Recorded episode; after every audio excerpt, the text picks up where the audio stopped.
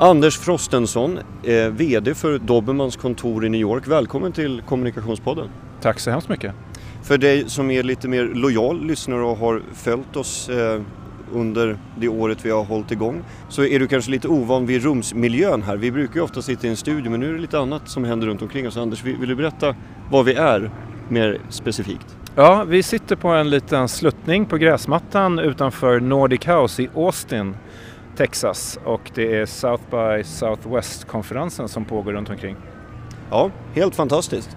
Ehm, och eh, för, för nio år sedan började du på, på Dobermann. Ehm, var hade du kommit ifrån innan? Jag kom, eh, innan Dobermann så var jag på Hutchison Whampoa som är ett jättestort Hongkong-baserat eh, bolag som bland annat startade mobilföretaget 3. Så jag jobbade på 3 i Sverige och även för 3 globalt eh, med säte i London. Och eh, hur, hur, gick det till då? När, när, varför blev det just Dobermann som du, som du kom till? Ja, det är en bra fråga. Det var ju så att jag flyttade tillbaks till Stockholm från London eh, våren 2007 blir det. Eh, och eh, kom i kontakt med en person som jobbade som rekryterare och de hade några tjänster som de utlyste på Dobermann och eh, det, det klickade ganska omgående. Så på den vägen var det, det var inga konstigheter. Jobbat mycket internationellt. Eh, vad är det som driver dig utomlands?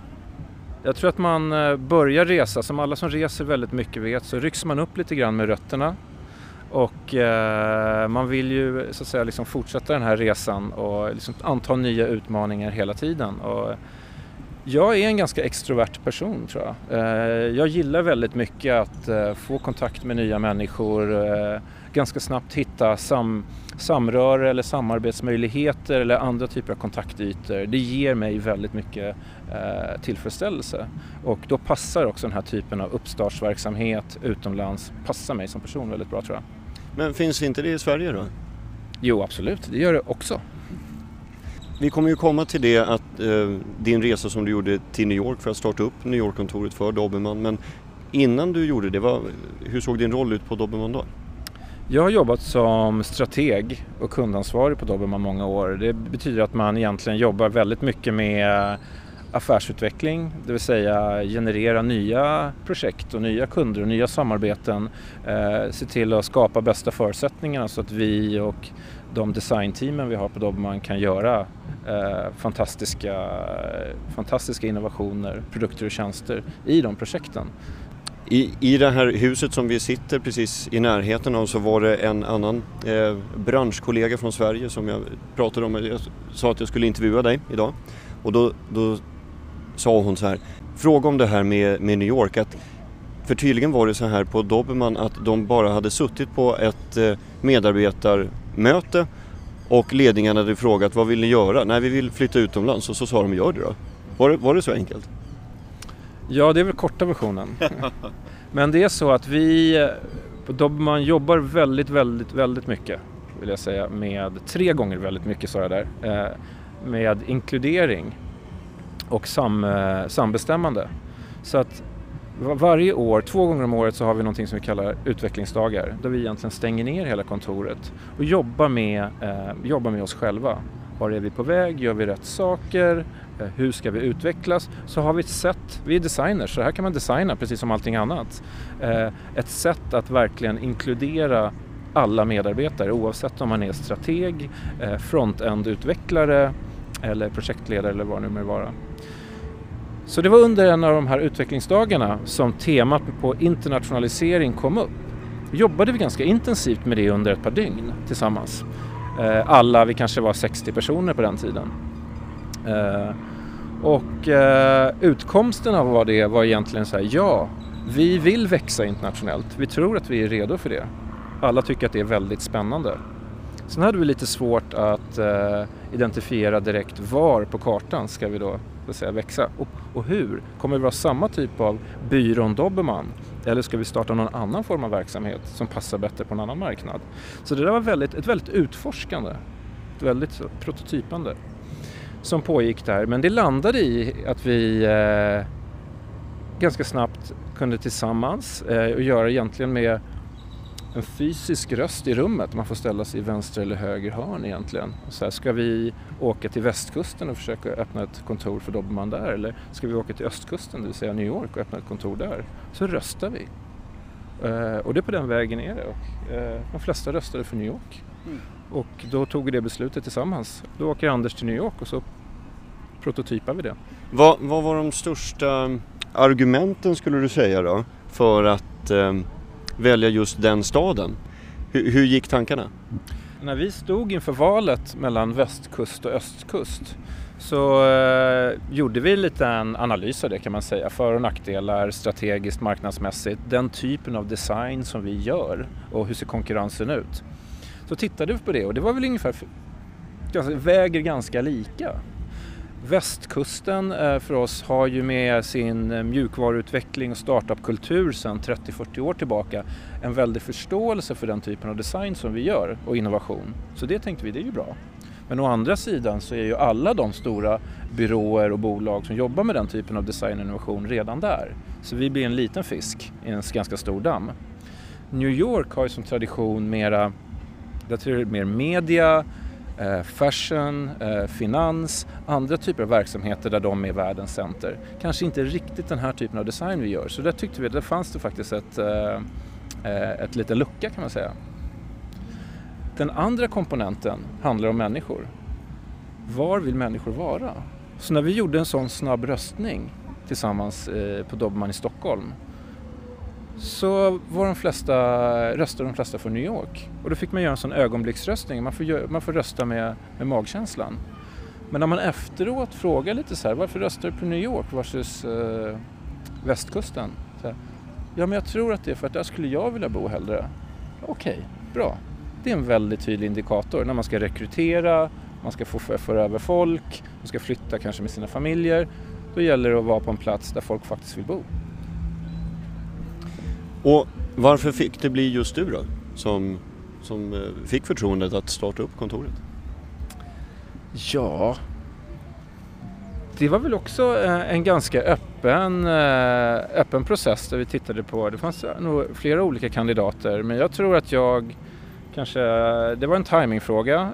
Jag har nog rätt personlighet och jag jobbade också med ganska mycket med global affärsutveckling för Dobermann och hade den erfarenheten innan sen jag jobbat i, eh, utomlands. Så jag tror att det var eh, det valet föll sig ganska naturligt där och då.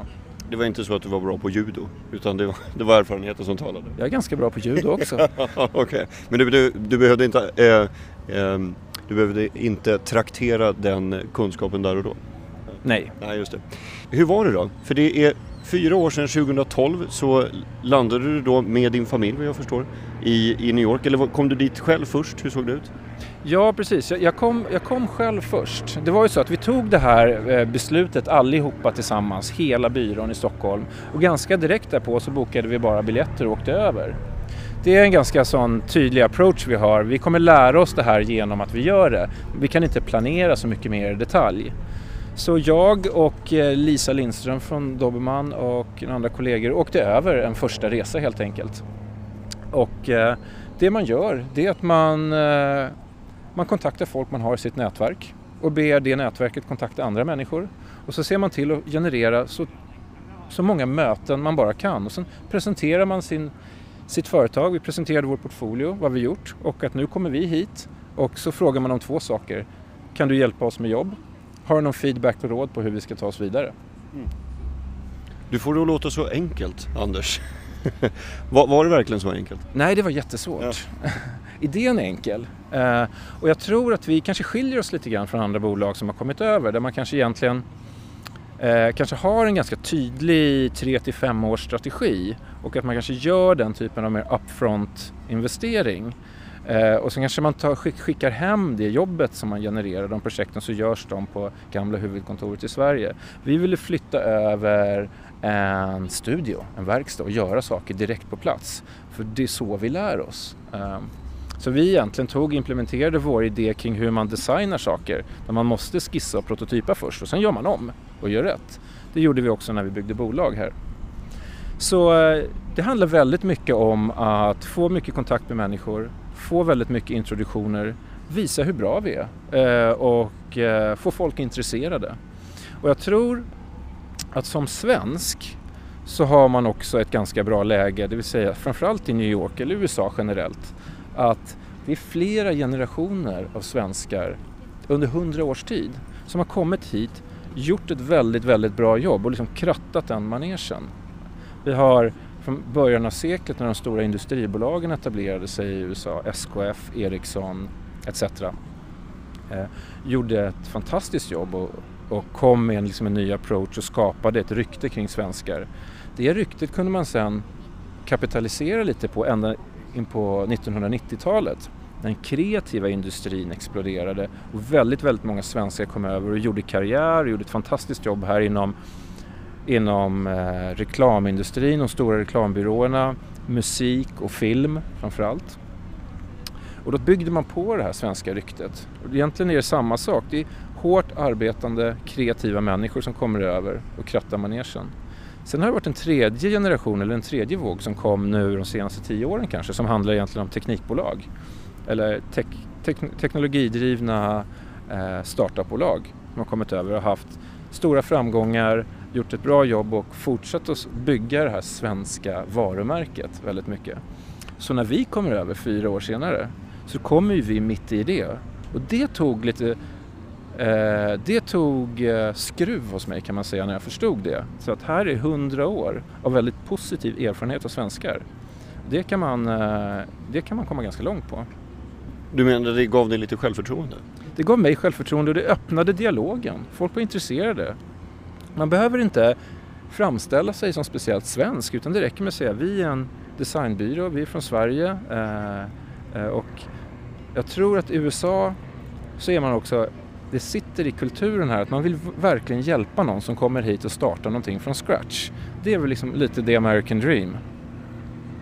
Fantastiskt, här kommer en person, hon kommer över, har, ska starta någonting eh, från grunden eh, och är entusiastisk, en smula naiv och liksom positiv energi. Så klart vi ska hjälpa den här personen. Så det var väldigt mycket. Antingen så kunde vi få eh, prata mer konkret uppdrag eller sådär, How can I help? Och det första som amerikaner hjälper till med och som, är, som också var en stor lärdom för mig i början, det är introduktioner, personliga introduktioner. All affärsutveckling, all business bygger på personliga relationer, eh, även i Sverige. Men i USA har man gjort det till en konstform. Det är skillnaden. Så jag kommer så mycket väl ihåg när jag fick eh, min första introduktion gjord för mig så att säga då eh, hade jag träffat några personer som sa ah, kan, kan du göra några introduktioner? Jag behöver träffa, få kontakt med människor i den här, den här branscherna. Absolut, jag kan göra det. Dagen efter kommer ett e-mail. De knyter ihop mig med några andra personer och säger Let me introduce to you Mr Anders Frost and Son. One of the most amazing product och bla bla bla så. Mm. När jag läste det här mejlet så jag tappade ju hakan. Det var så extremt välformulerat och jag tänkte att den här personen har ju träffat mig i tio minuter. Han känner inte mig. Men jag förstod också att det här är, det är så här man gör. Och man gör det verkligen till en konstform och alla har fått den hjälpen förut. Och nu när det kommer någon och frågar så vill man så att säga ge den tillbaka. Det är väldigt viktigt och jag ser ju det själv nu efter fyra år. Jag säger, folk kommer till mig, skulle du kunna göra en introduktion? Skulle du kunna hjälpa mig? Jag vet att du känner den och den, skulle du kunna göra en introduktion? Och sådär. Absolut. Let's pay it forward. När vi ändå pratar om eh, kulturer, hur de kan eh, eh, gynna varandra men också när det kanske kan komma i konflikt. Just som du pratade om på Dobermann att eh, man vill inkludera, man vill ha en ganska eh, platt organisationsmodell. Det ska inte vara hierarkiskt så utan man kanske ska nå konsensus att det finns ett värde utav det i vissa avseenden. Går det att föra över den typen av företagskultur i USA? Absolut, det är jag helt övertygad om. Ehm, det innebär ju självklart en del utmaningar. Ehm, och eh, framförallt när man är som byrå som vi i grund och botten är en konsultverksamhet med kunder så eh, måste vi också ha respekt för eller att åtminstone vara, ha en känslighet för den typen av organisation vi jobbar med som kanske är en mer traditionell eh, och mer hierarkisk organisation och då får ju vi anpassa oss såklart efter deras behov. Ehm, men eh, så som vi jobbar och så som vi vill driva vår byrå i New York och så som vi vill driva själva bolaget framåt så är det ju väldigt, väldigt mycket konsensusdrivet och väldigt, väldigt inkluderande. Och jag tror att det man får betala i att det kanske ibland går lite långsammare. Det kanske ibland tar lite längre tid att ta vissa beslut eh, och det kan ha sina konsekvenser. Det får man igen. Det får man betalt i att man skapar en arbetsplats där folk faktiskt verkligen vill vara. Och de som kommer dit och verkligen så att säga, är på riktigt intresserade av att jobba i en sån eh, bolagskultur de är också de människorna vi vill ha med och bygga bolaget. Eh, så varumärket Dobermann byggs ju på de här grundvärderingarna. Så det är absolut viktigt. Det skulle, ju, skulle vi aldrig eh, kompromissa med. Men egentligen det jag är ute efter är amerikaner som anställda då, om man tittar på New York-kontoret som du basar över, är, är de okej okay med den här formen av medbestämmande som vi är väldigt vana vid att ha eh, i organisationer i, i Sverige? Ja, eh, eller både ja och nej. Eh, jag tror att man är helt okej okay med det. Idén är ju väldigt fascinerande för väldigt många. Sen är ju medbestämmande också väldigt mycket eget ansvar och där kanske många amerikaner är lite mer ovana. Det vill säga att jag ger dig frihet och ansvar att verkligen växa i din roll. Så kom till mig och tala om hur du vill göra. Jag kommer inte komma till dig och tala om hur din roll ska utvecklas. Och det tror jag de flesta är jättepeppade på men har lite svårt sen att genomföra kanske om man inte är van vid det som, en sven som svenskar är. Vad är det för typ av kunder ni jobbar med?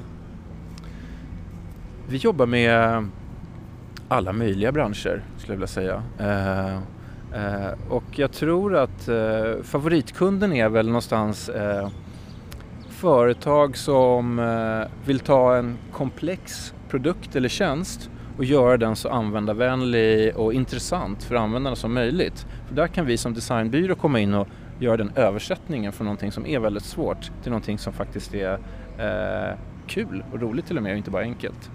Och därför jobbar vi väldigt mycket med den typen av organisationer inom finanssektorn till exempel. Där, eller försäkringsbolag som vi har jobbat väldigt mycket med både i Sverige och i USA komplexa, svåra produkter i grund och botten. Eh, men som faktiskt går att göra till mänskliga upplevelser. Är det något case du kan berätta om som ni håller på med eller precis har avslutat kanske? Ja, vi har jobbat, det jag tycker är intressant just med New York det är att vi har jobbat väldigt mycket med just startupbolag. Där vi har fått möjligheten att gå in och jobba i ett partnerskap med kanske ett litet grundarteam från början när det egentligen inte finns någonting mer än en stark idé och kanske en första liten sådd investering. Att i det läget få gå in som partner och vara med både i affärsutvecklingen men sen också ta fram den själva digitala produkten har varit helt fantastiskt. Ett exempel på det är just ett försäkringsbolag eh, som eh, är baserat i New York men nu finns i Kalifornien och Texas också som heter Oscar. Under 2013 så införde man ju det som kallas för Obamacare, vilket egentligen var en rätt för alla att ha en eh, hälso och sjukvårdsförsäkring, men också ett krav på alla. Så att man fick egentligen böter om man inte har en hälso och sjukvårdsförsäkring. Man får också en subvention så att alla faktiskt har råd med det. Eh, och traditionellt så är det någonting man får genom sin, från sin arbetsgivare i USA. Men här skulle man gå direkt mot individer. Så det är ett helt annat affärsupplägg. Och det här var ett bolag som startade precis innan Obamacare och förstod att det är 40 miljoner amerikaner som inte har en försäkring. Bara det i sig är en stor marknad. Kanske väldigt många av dem eh, har inte en stor erfarenhet heller av den typen av produkter. Man kanske inte har en stor stark relation med en bank eller ett annat försäkringsbolag. Så att Oscar förstod ganska tidigt att vi måste skapa någonting som är extremt användarvänligt, eller radikalt förenklat och mer liksom human touch så att säga än vad som finns i marknaden. Och det var ju precis i det läget som vi kom in och började jobba med dem. Så vi kom in med grundarteamet eh, som hade den här visionen och själva var öppna med så att vi kan väldigt lite om försäkringsbranschen men vi kan väldigt mycket om kundupplevelse. Och så gick vi in och så designade vi hela den digitala produkten då, vad som händer i webb, mobil eh, och tablet etc. Och det var en helt fantastisk resa för att vårt designteam satt ju i samma rum som affärsutvecklingsteamet och grundarteamet och tillsammans funderade på hur ska den här affären faktiskt fungera. Så det vi gjorde i design informerade ju också hur man tänkte kring själva affärsutvecklingen. Det var en väldigt, väldigt speciell, eh, speciellt projekt för oss som vi har lärt oss extremt mycket. Sen har vi jobbat med ganska många olika startups sedan dess men Oscar var ju verkligen där vi fick lära oss att jobba liksom under skinnet på en startup-organisation med allt vad det innebär. Dobermann i Stockholm har funnits i 17 år ni har, eh, och ni har haft närvaro nu i New York i fyra år, så har vi konstaterat. Om du ska blicka ut mot horisonten Anders och liksom se vad som händer runt hörnet, vad, vad tror du Dobermann kommer befinna sig om ett år, om tre år? Jag tror att vi, vi befinner oss i en ganska intressant fas i vår utveckling just nu där vi liksom är kärnan i att vara en väldigt liksom designdriven or, eh, organisation och fortfarande vara en designbyrå så utvecklar vi vidare massa koncept kring det. Så vi jobbar väldigt mycket med organisationsträning skulle jag säga. Att vi lär andra människor, andra organisationer det vi har lärt oss under 17 år. Vi har en ganska stor verktygslåda av metodik och approacher och erfarenhet kring hur man faktiskt kan jobba mycket, mycket mer designorienterat. Så det gör vi väldigt mycket. Det är väldigt roligt att se att vi verkligen gör mer och mer av. Där vi nästan har blivit som en managementkonsult. Fast vi gör utifrån ett väldigt starkt eh, kundperspektiv och designperspektiv. En annan sak som är, jag tror att vi gör mer och mer är att vi kommer att engagera oss i partnerskap mer och mer med startup-företag och startup-organisationer där vi kan jobba som byrå och liksom komma in med den, de 17 år av erfarenhet av att designa produkter som vi har men också gå in i ett lite mer långsiktigt partnerskap. Det kan betyda delägande, det kan betyda strategisk rådgivning, det kan betyda annat. Där ser vi också väldigt mycket hända och det är erfarenheter vi har gjort i både USA och Stockholm som, eh, som ger oss den möjligheten det är superspännande. Anders Frostenson, som, där vi sitter uppflugna på ett brunnslock under en koltrast här eh, i Austin, Texas. Stort tack för att du ville vara med i Kommunikationspodden. Tack så hemskt mycket själv.